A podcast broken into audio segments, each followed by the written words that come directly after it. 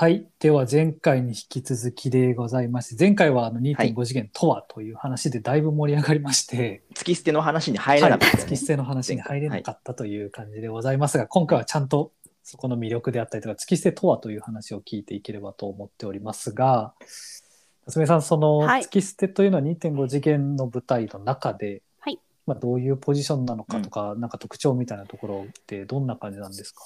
そうですね。大きな特徴は、ストーリーは舞台オリジナルストーリーです。うーんうんで、かつ、脚本を原作者が書いてる。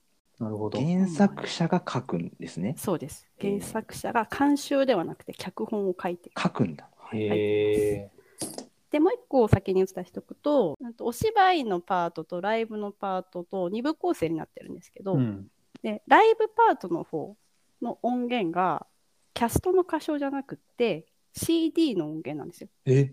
で、キャストはリ、はあのいわゆる口パクで踊ってる、はいはい。ダンスをしてる。うんうんっていうのが思います。月捨ての原作って、えっ、と、月歌っていうコンテンツがあるんですけど、うん楽曲とボイスドラマがセットになっている CD、へが原作。え。うんうん。ちょっと変わってるんですけど、うん。ヒップマイとかと結構そこは似てると思うんですね。うんうんで、えっ、と、で、月歌のキャラクターが12人いるんですけど、12って何のモチーフかわかります？いやもう12気づきしか出てこないですそよれは。?12 気づきじゃない？でも月捨てたからさ。そうそうそうそう。おそう12月ですかね。そうね。そうです、そうです。12月ねもの12ヶ月ですね。はいはい。12ヶ月の各月をイメージして作られたキャラクタあ、弥生とかってことですー。かそうです、そうです。うずきむずきとかね。そうです、そうです。うんちょっとあの、月歌、男性と女性があるんですけども、一旦ちょっと男性だけの話をして、ほうほう男性ではい12人いるんですけど、はい。みんなあのキャラクターの名字は、それこそ、むつき、きさらぎ、弥生とかなんですよ。ああはいはいはで、えー、とで各月をイメージしてるので例えば3月のキャラクターって弥生春くんっていうい。のがうん。3月のキャラクタうん。ーで、まあ、名前も春春ですね。春だから、うん。春っぽいし。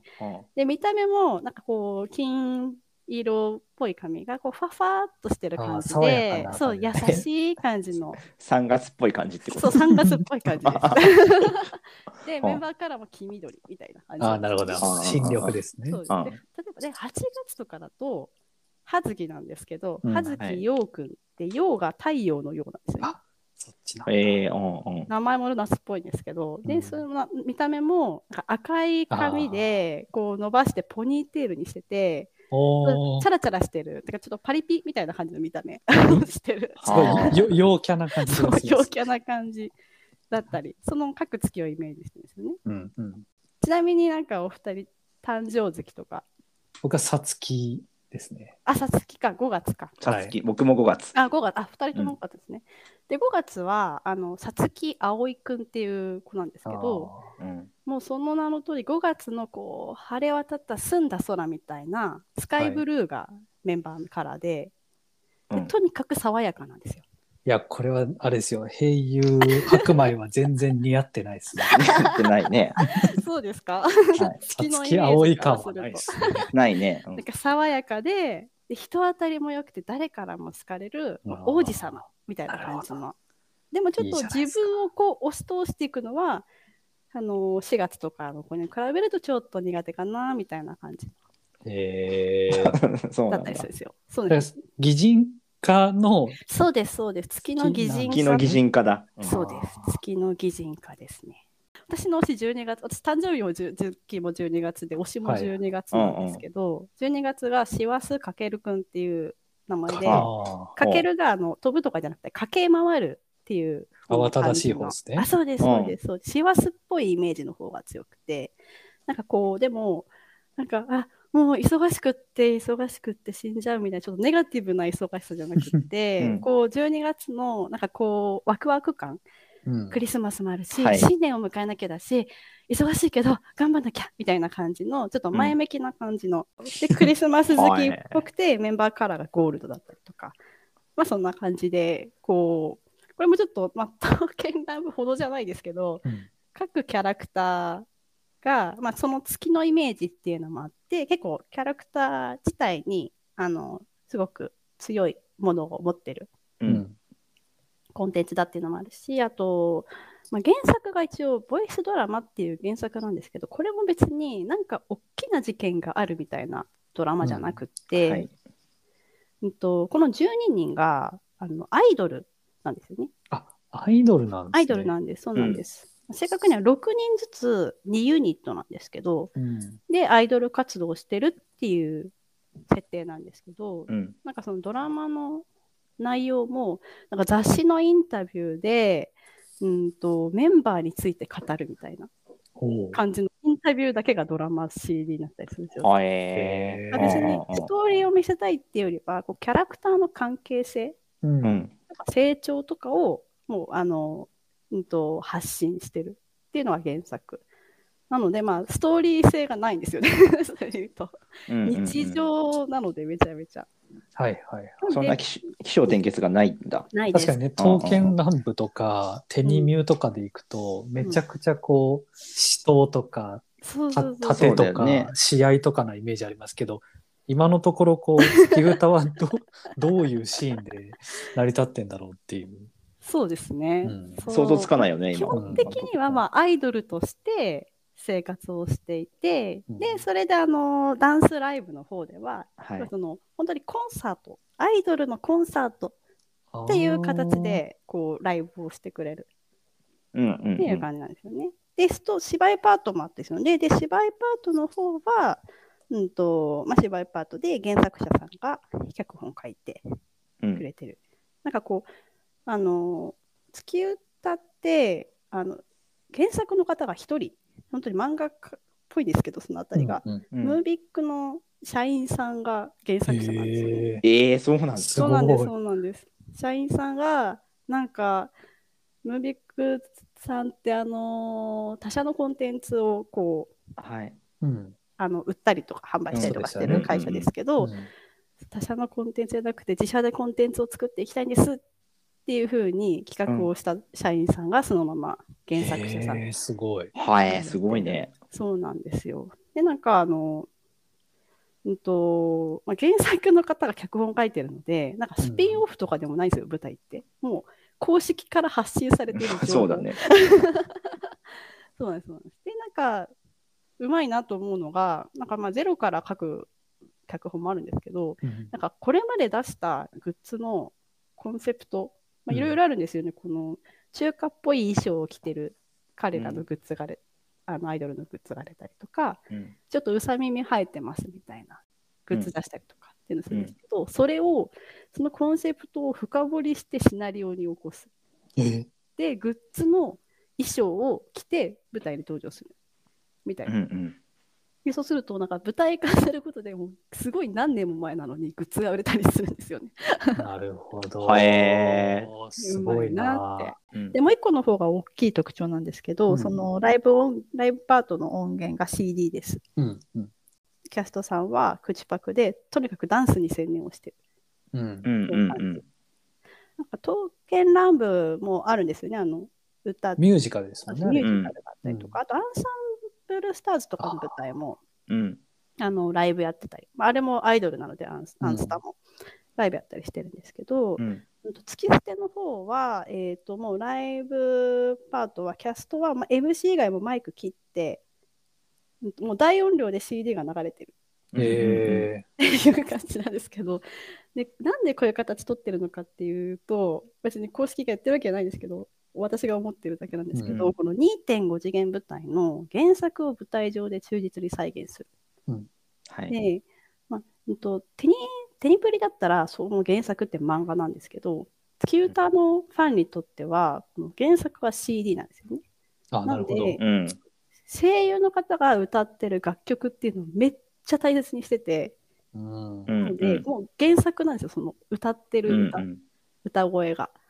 なので、もう CD 音源を流すっていうのは、本当にもう解釈が大正解ですっていう感じの。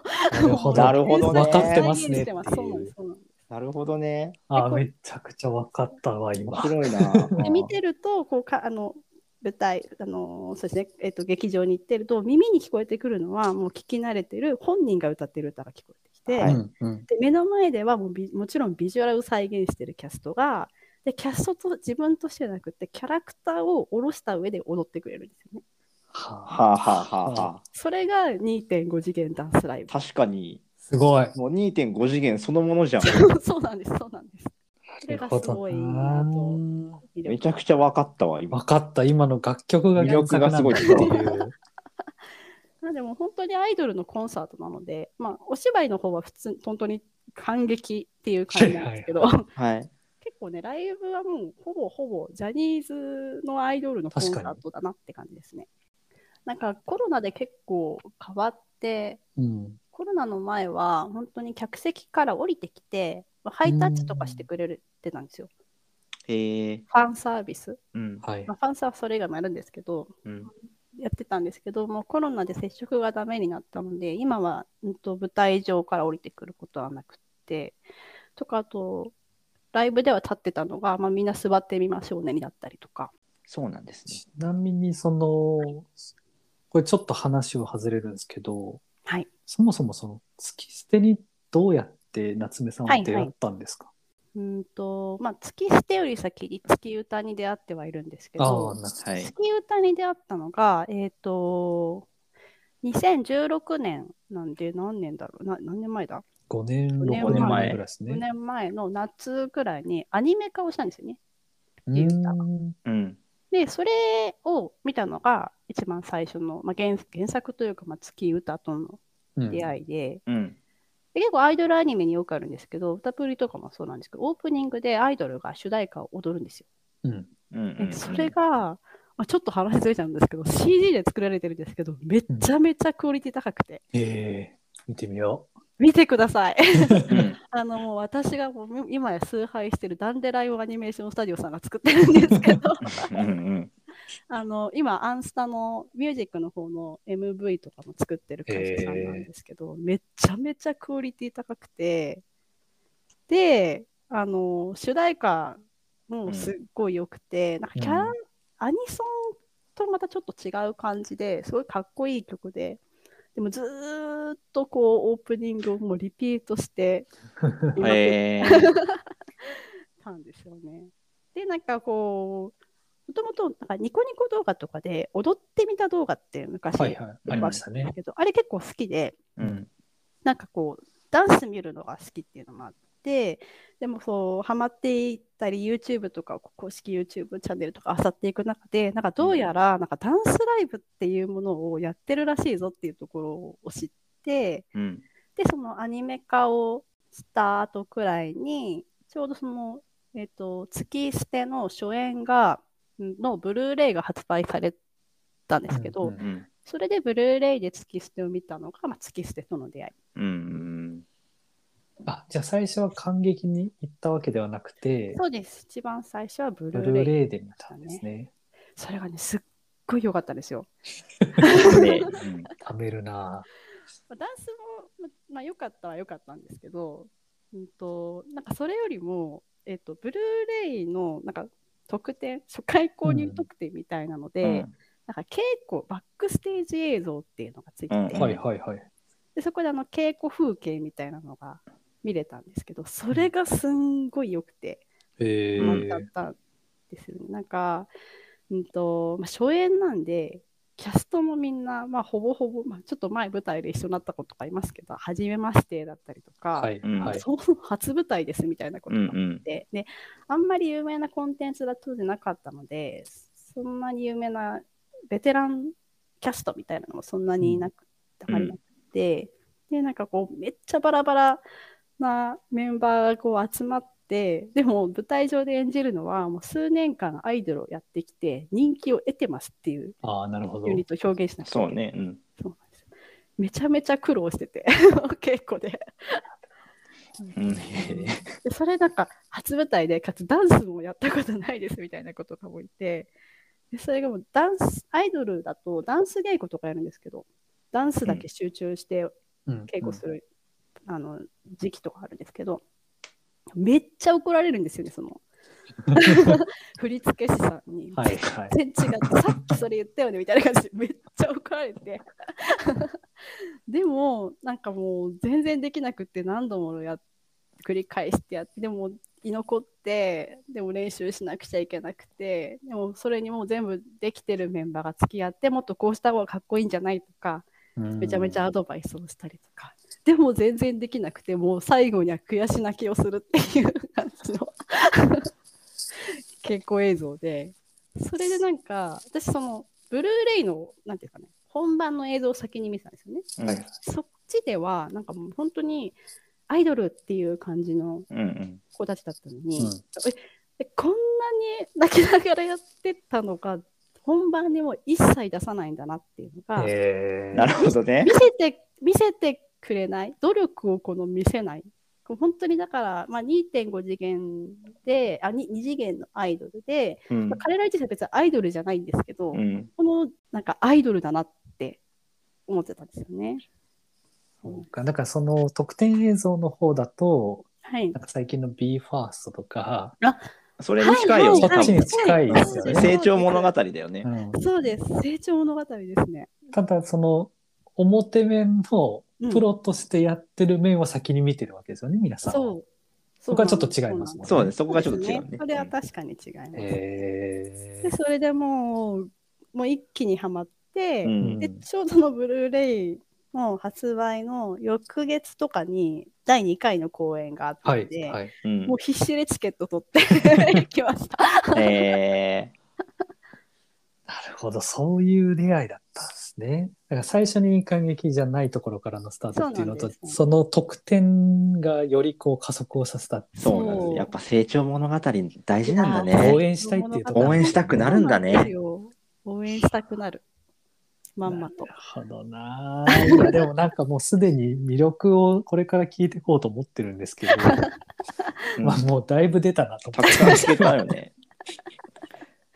確かにそのそうあの事前アンケートでいただいた中のさ、はいちょっと気になってるやつが、あ、僕もある。はいと一緒ですね。一緒？はい。僕気になったのはキャス編でのバトンのつなぎ方がエモいってああ、僕そこじゃいなかったです。そこじゃなかった。僕ね、イフ軸っていう。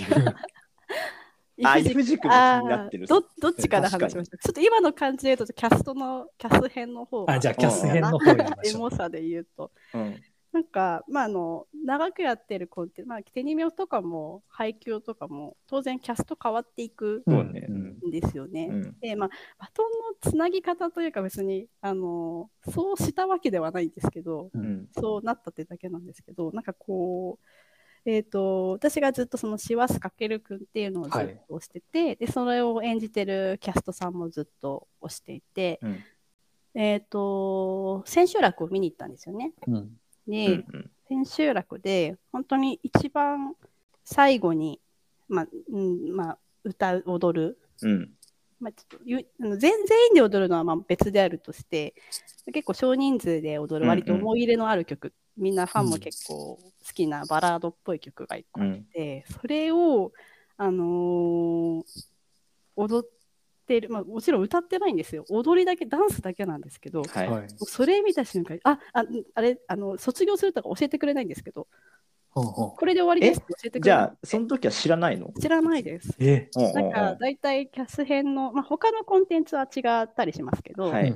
でだと、えっと公演が終わりましたっていうじ終わっても教えてくれなくってでうん。次の公演が発表されます、はい。で次の公演でキャストが発表されますっていうタイミングで初めてあ変わってるってなるんですよ。ああ、えはあはあはだから多分と本当に当時は決まってはいるんですけどあの、うん。公表はできない。あ。してないのね。はい、そうなんです。よだったんですけど私もその,、あの演じてるキャストさんがその曲をダンスを踊ってるのを見て、あ絶対卒業するわってなったんですよ。ええなんかもう違えう、もう普段と全然違うんですよ。もうもう力、力、もう気持ちの入れ方がダンへスから違って。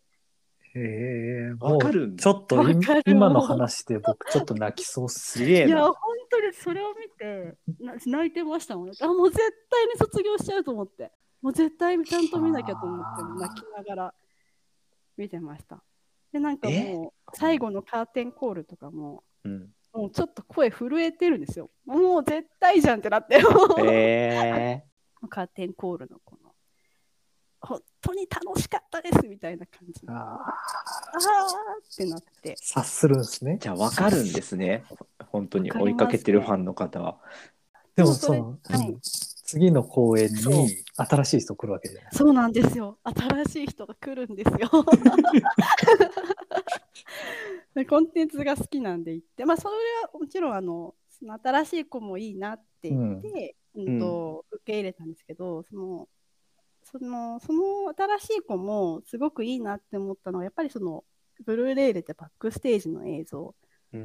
だったんですけど、うん。あのー実はそのその思い入れのあるその曲っていうのを、まあ、同じく曲は変わらないのでうん。踊るんですけど、それを振付師さんがあの、まあ、あのあ自分で考えてみなよ振りを一部分うん。っていうのを提案してて、うん。でそれをなんか、うん、とただ、えっと今までやってきたキャストがやってきたことを同じようなことをやろうとしなくていいって言ってはあうん。お客さんはあのーまうんと成長してるこのキャラクターを見たいからうん今まで、まあ、その何年もやってきたキャストさんがいた上でうん。今のこの「師走かける」っていうキャラクターは何を表現したいのかっていうのを考えて振りを作ってみてってうんうん。うん。言ってくれて、もうそれを見て私はもうもうどんだけ大事にしてくれてるんだなって。ちゃんとね、ファンが求めてるものを想像しながら自分で考えなきゃいけない。ですそういう準備をちゃんとしてるわけですよね、演者さんの。それがすごい良くて、まあ、今まで演じてきたうんキャストさんをちゃんとリスペクトして、別にでもそれを再現するのはまた違うので、うんそれを経て、じゃあ今のこのキャラクターだったらどうやるかなそうだよっていうね。うん。っていうエモさ。いや、まんまとやられそうっすよ。うんうん。やっぱ続いていくものはそういうし思想というか意識がないとねう。うんん、いけないんでしょうねうん表現する側はな。そうなんですよ。じゃあ、僕が気になってる イフ軸イフの話軸が存在する。るコンテンツなのでいろんな世界の推しが見られるっていうう。ん。はい。が魅力の一つなんですけど、うんうんと舞台とかでうーんと私ちょっと冷めちゃう瞬間ってあって、それで言うとちょっとあの統計などもぶっちゃけそうだったりするんですけどあの、うんいや踊らないやんって思ったりするんですよ。このキャラクター踊ったりしないよね。あああ、そういう人じゃないよねってことですか？そうです。あの、うんそもそもアイドルだったら踊りますけど、うん。あテニミューとかもそうなんですけど、テニスはするキャラクターだけど、踊るキャラクターじゃないよね。ああそもそもね。んそうです。そうですだから、でも、その、このなんかめんどくさい、この思想を持ってると、うんアイドルはアイドルとしてしか見られなくなっちゃうじゃないですか。うんさっきちょっとその原作の話した時も、いや、それじゃあ起伏生まれないんじゃないみたいなう。うんん話があったと思うんですけど、うんでもこの月、まあ、月捨てというか月歌っていうコンテンツのちょっとぶっ飛んでるところが、うんと、月歌ってパラレルワールドっていうものがあるよねっていう世界観はいはいはい。て。で、でパラレルワールドで、えっ、と、まあ、今二次元の月歌のキャラクターって、そのアイドルをやってる世界軸で、まあ、生きてる彼らなんですけど、うん、と、そうじゃない世界、別世界で生きる俺っていうのがいる。うん同じ存在だけれども別のせん世界に存在してる。魂は一緒だけど別の世界に存在してる。うんっていうものがいるよねっていう世界観で、でうんかつちょっと魔法使いみたいなキャラクターが一人いて異世界に転移しちゃうっていうのが割とよくあるんですよ。まあ、いろんなパターンで異世界に転移をしたアイドル軸のそのキャラクターを見るっていう場合もあるし、あるっすんだ。そのそもそも別世界に存在して生きてる方のあのアイドルの彼とは違うキャラクターを演じてる時もある。もうぜうんうんうん。全部ちょっとずつ違うんですよね。で、それをなんか、うんと、さっきちょっと言ったあの中華軸みたいな、中華衣装みたいなやつとかも、はい。はい。はえっと、別世界で生きるあのキャラクターとして、えっとはい。シナリオが書かれてて、えー、だからちょっとあの関係性も別に、えっと、アイドルの世界軸では仲良かった2人がうん。全然お互いを知らないで生きてたりとか、あそういう世界線もあるんだ。あそうなんですそうなんです。全然ありますあります。ただそのキャラクターの人となりは基本的には変わらない。そうなんです。そう魂が一緒なんで人となりは変わんないけど、まあ、環境でちょっと性格が違う。うんうんはいまあ一緒に生きてきた人がアイドルの軸とは違うのでうん。うん仲いい人が違ったりとかもう敵対してたりとかっていう場合があったりする。っていうのを全部あのもうあのあるものとして受け入れられるんですよね。F 軸がありなので。え、割と何でもありな感じな何でのもありです。何でもありです。じゃあその各舞台が、うんえっ、と第1回公演と第2回公演第3回公演ってあった時に毎度こう設定がありきっていうことなんですね。そうです、そうです、そうです。うん第1回目、あそれは普通にアイドルの日常っていう感じだったんですけど、いうん2幕は異世界に転移するパターンで、うんうんあのーもうほぼほぼ滅びかけてる世界で、何それ？滅びかけてる世界で、うん。世紀末。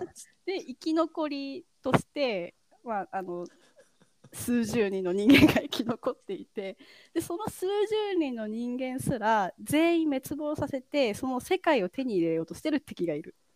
あ 敵がいるんです。あ敵がいるんですごいねよ。そうなんですよ。でもあの転移してるんでうちは。あの滅ぼだだからもう普通に殺されかけるんですけど、はい。もうあの滅ぼされようとしてるんで殺されかけるんですけども殺されたらたまったもんじゃないんで帰れなくなっちゃうんで、そうですね。まあ、帰るためにもあるし、うん、ともうこの世界をもう救おうっていうふうになったりします。ちなみにそのストーリー、はい。その世紀末の世紀末の。お話の時もダンスライブはあるんですあるんです。あのあ2時間ほどお芝居をした後にーはい。ダンスライブ。もう休憩を一応挟むんですけど なんかもうえー芝居パートでみんなもう号泣してる中で 次ダンスライブ始まるみたいな。え、そのライブパートの方は、はい毎な毎回同じテイストなの？あそうです。ライブパートは毎回あの同じ IF とか関係なくアイドルのライブをします。あじゃあ歌を歌うことなるほどで世界敵が倒れるとかではないですね。特ではないです。とか普通の普通の我々の知ってるアイドルっていう感じ。なるほ